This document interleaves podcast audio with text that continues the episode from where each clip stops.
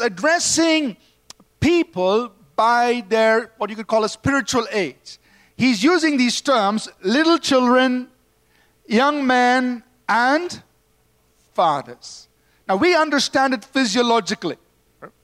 Physiologically, people go through these stages from being children to young men to becoming adults, fathers and mothers.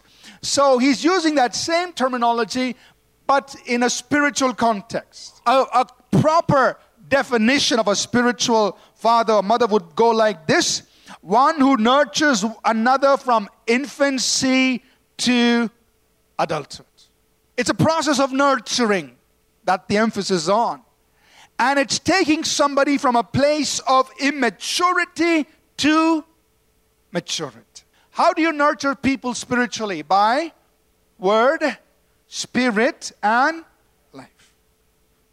Three things that go into nurturing people the word of God, the work of the Holy Spirit, and your own life. Paul is writing to his spiritual son Timothy, and he says this He says, Timothy, you have carefully followed.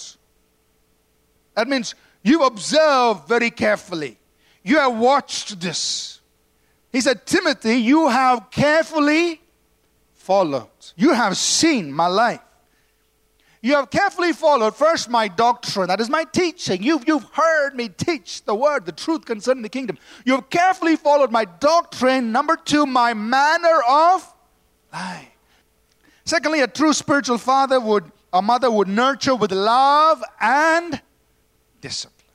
That brings us to number three, where as a spiritual father, mother, you deal with difficult issues. You talk about uh, uh, real life issues. You develop them into uh, their calling. Yes, of course, you want them to be all that God wants them to be. You encourage them to, uh, to grow, to exercise their gifts, find their place, become what God wants them to become. Number five, you release them at the right time. Just because God put them in your life doesn't mean you own their life. God put them in your life, or God put you in their life for a season. Uh, as a true spiritual father, mother, you will celebrate their success and rejoice when they outdo you. Every true father or mother wants their children to be better than them. Now, here are some things they will not do. Well, they will not violate divine order. The second thing a true spiritual father and mother will not do is they will not violate, they will not control or manipulate. Number four, they will not attack, attack or pull you down if you go beyond them. That's a true spiritual father mother. In fact, they will be happy. Five, they will not prevent you from receiving from other true ministers of God. It is a valid thing to be a spiritual father or mother, but if you push it and apply it wrong, you'll hurt people. Now, here are some errors that you will hear. If you don't have a spiritual father or mother, you have an orphan spirit. You have to be connected to a spiritual father or mother to receive from God.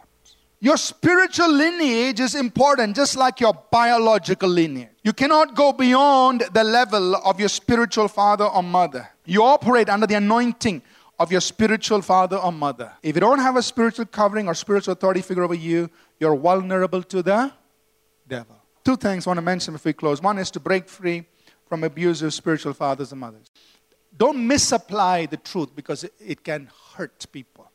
So keep it in the right place. It has its place. Ultimately, you and I must walk with God.